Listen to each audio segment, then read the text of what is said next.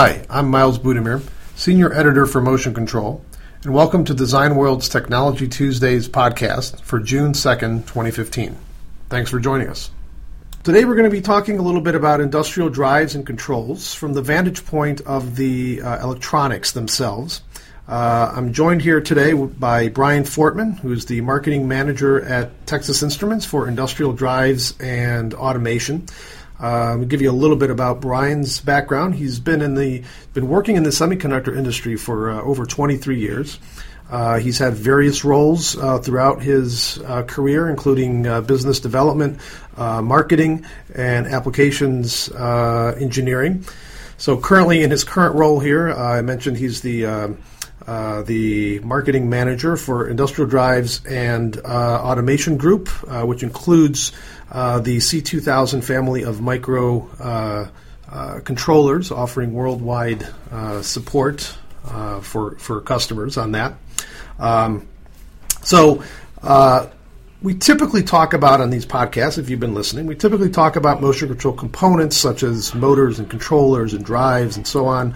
Um, this podcast, I feel, is a little bit different because we're going to be looking at not so much those uh, components, but getting down to more of the board level, circuit level world, uh, those devices that make the magic happen, so to speak, if I can use that phrase. So, uh, Brian's going to give us uh, some insight here uh, today. So, let me start, I guess, Brian, by uh, asking you about, I guess, overall or maybe more general market type trends. So, what kinds of capabilities uh, are uh, designers and engineers looking for in the next generation of uh, industrial drives and uh, motion controllers. Sure. Thanks, Miles, and good afternoon. Um, yeah, so I've had a chance to uh, to really visit customers in all the major industrial regions of, of the world, and have uh, have really gotten received a lot of uh, a good insight into the uh, into the challenges mm-hmm. right that, that they have today and how to um, improve their overall, whether it's a servo drive or general purpose kind of AC inverter or uh, what have you that's doing industrial motor control. And when it comes to capabilities, I'm just going to you know, generalize for a second to say that you know with they're what they're always looking for, of course, is what all electronics uh, customers of mine uh, seem to be looking for is is how to reduce cost, right. uh, and not just not just always reducing the cost of something like a microcontroller or the or the inverter uh, components themselves, which I, I think tend to um, dominate the bill materials, right? Mm-hmm. Um, but, but, to really look at at the overall at the overall system cost. Okay, so um, there's a lot of competition in this space, and so that's always a, a very important uh, element in terms of the challenges you know that are that are in front of them. Right. Uh, the other the other thing that I would that I would add, I mean, so outside of the the, the system costs, and I'm going to lump in sort of system integration mm-hmm. into that sort of how you solve the cost problem.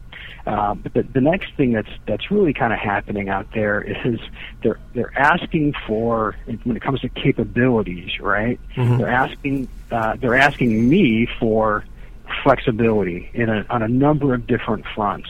Mm-hmm. And that's because the challenges that, that, that they have, right, are um, are kind of in an interesting state right now in that there are a number of new types of technologies that um, can help them get better performance with their drives, perhaps maybe in the current sensing tech, uh, techniques and so forth. Mm-hmm. There, there are new position encoder standards, of course, that are out there.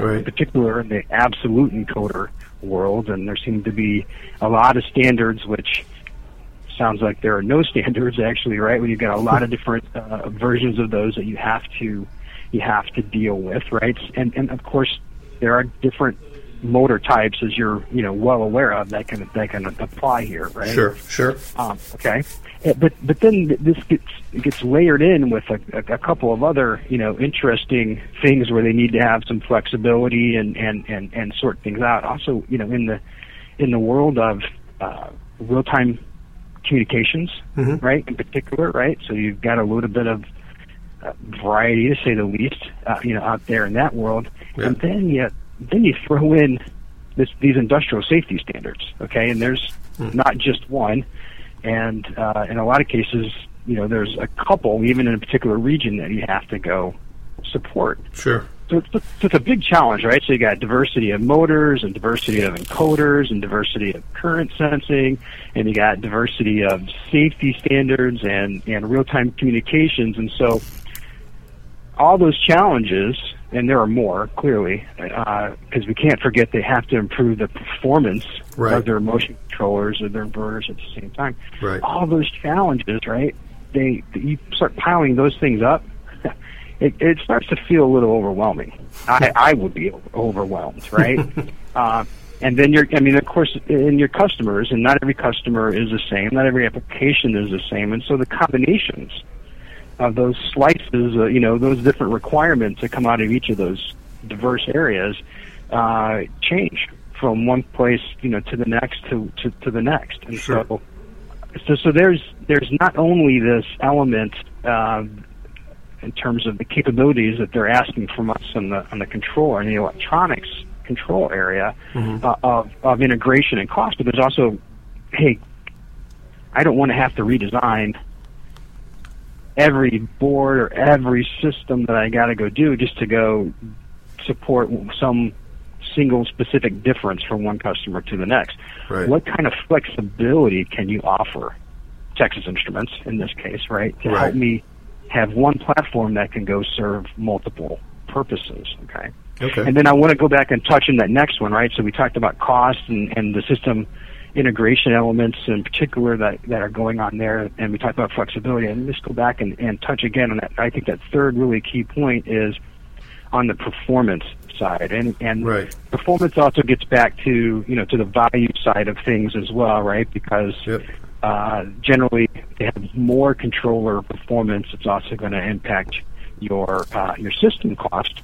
But there's all you know we're always trying to, to, to drive down to get as much performance out of as uh, low cost of a of a component. So obviously those things are always pushing in all three of those fronts that we just that we just talked about. Okay. So let me get into some more specifics. If I just painted kind of a with, with, with broad strokes there. Okay. The kinds of capabilities uh, you know, we are um, we are seeing uh, folks uh, looking for controllers that can actually integrate some of the position encoder handling. Okay? okay, even if it's some specific standard. Today, they have to do that with external gates.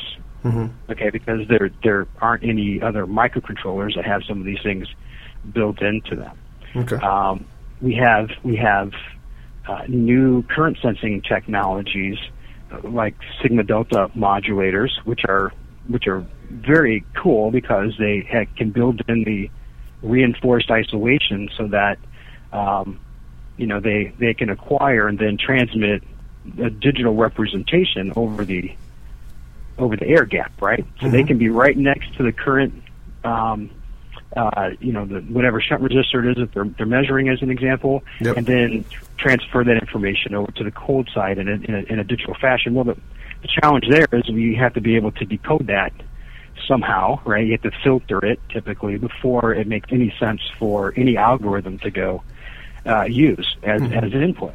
Right. So, so there's a, uh, more opportunities. Those are those are uh, generally sinc filters that are that are used, and so there's an integration uh, opportunity that's that, that's happening uh, happening there. Okay. Um, and then some of the other uh, you know other key areas, of course, are just in more performance and, and more precision. And so, uh, in particular, with uh, on the motion side of things, as you would expect, yeah. um, there's a there's a ever increasing uh, demand for more more MIPS, mm-hmm. so to speak, right? Yep. And and more quality MIPS, or, and and and then of course floating point uh, operations to go to go along with that. And so there's extended push for higher resolution, um, and that includes even on the analog sensing side. So we're okay. seeing a trend towards things like 16-bit ADCs. Okay. Uh, right, high high speed and still mega sample plus kind of capable 16-bit ADCs. Um, and we're seeing you know requirements that are again, you know, 800 and and and higher uh, MIPS mm-hmm. that that that these guys are asking for, right? And so they've got some obviously they've got some pretty uh, hardcore uh, kinds of motion algorithms that they are layering in on top of just your sort of standard uh, torque and speed control, right? right that right. that's going to require a lot of a lot of performance. Okay. So those are those are some examples, okay, okay. Uh, of, of, of, of those key areas. We see that uh, the kind of capabilities that they're looking for uh, today. Okay, uh, so then let me uh, let me ask you this then. I mean, having set it up, you know, in that uh, in that way. Um, so then, what are what are chip companies? I mean, you're obviously with uh, TI, right? So. Uh, chip companies that uh, design microcontrollers, microprocessors, um, uh, FPGAs, even as well. Uh, what what are they doing to, I guess, match these these uh, these needs for you know for greater uh, you know faster system response, greater precision, maybe you know those general performance parameters, I guess that you that you touched on then. Sure. Yeah. Well, I think it's it's not just performance. It's also it's also in that flexibility and integration side of things too, right? Mm-hmm. Um, that are that are you know that are that are really important. And and so um, one thing I'll, you know, I'll just add right is is that as I mentioned before, um, things like sinc filters to receive the digital information from a sigma delta modulator, mm-hmm. um, right? So there's a beginning in the market of those those filters being integrated on chip. Okay, so we're so we're actually uh, bringing those onto our MCUs in this space, and you know, like I said, traditionally those are those are gates that you could put into an FPGA. Right. Frankly, didn't didn't have any other way to really to really solve that in the in the past, right? Um, some of the other some of the other key things that are that are also going on is I talked about 16-bit ADCs. I mean, in particular in in the motion and high performance servo kind of world, mm-hmm. uh, we're definitely seeing a, that that that that trend. And we've actually integrated those onto our latest um, family of uh, of microcontrollers, the C2000. Um, F28 37X family of, of devices, Delfinos. Mm-hmm. Um, so, so, so that level of, of integration and, and, and performance is, is, is on our MCU.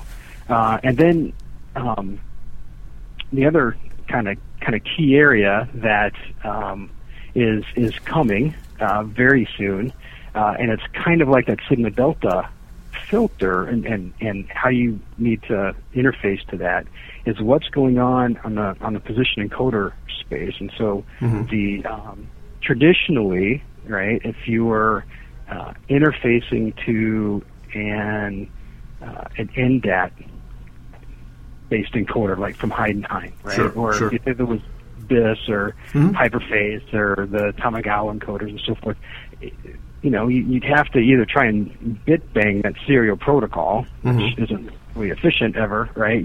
Not a great use of, of your CPU time Right. or you'd have to have some additional logic out there to go to go handle that. And those encoder providers have provided reference gate designs, right, the VHDL, Mhm. that you could then put into an into an FPGA and so forth to go to go handle that, right? And so today we are starting to roll out um, the capability of supporting position interfaces integrated into our microcontroller. So we already have a quadrature uh, encoder interface, and we've now integrated a resolver interface on, onto uh, onto our devices.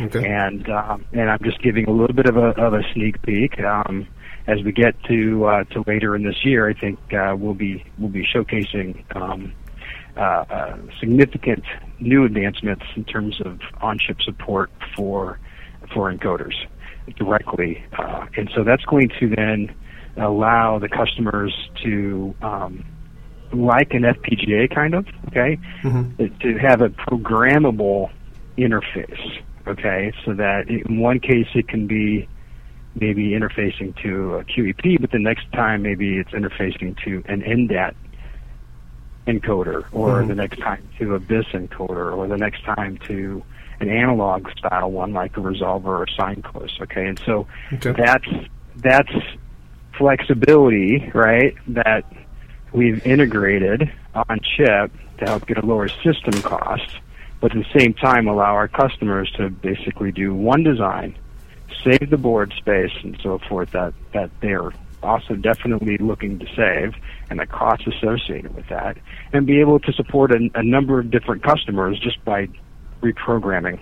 In our case, by reprogramming our, our MCU. Mm-hmm. Now, I mentioned a lot about how these um, these interfaces are being solved today with FPGAs, and those FPGAs will probably uh, continue to be around in a lot of drive drive architectures. Mm-hmm. But if you think about some of the things I talked about, even though there are some standards and emerging kinds of standards, if I'm a drive designer today, um, or a motion control designer, servo drive developer. Mm-hmm. Um, what I want to do is be spending my time on the differentiated stuff, right? What's the piece of my design that will help me charge more for my product, right? It's the performance of the motion, uh, actually, right? It's not how well or how easy you, you hook up to one encoder versus the next,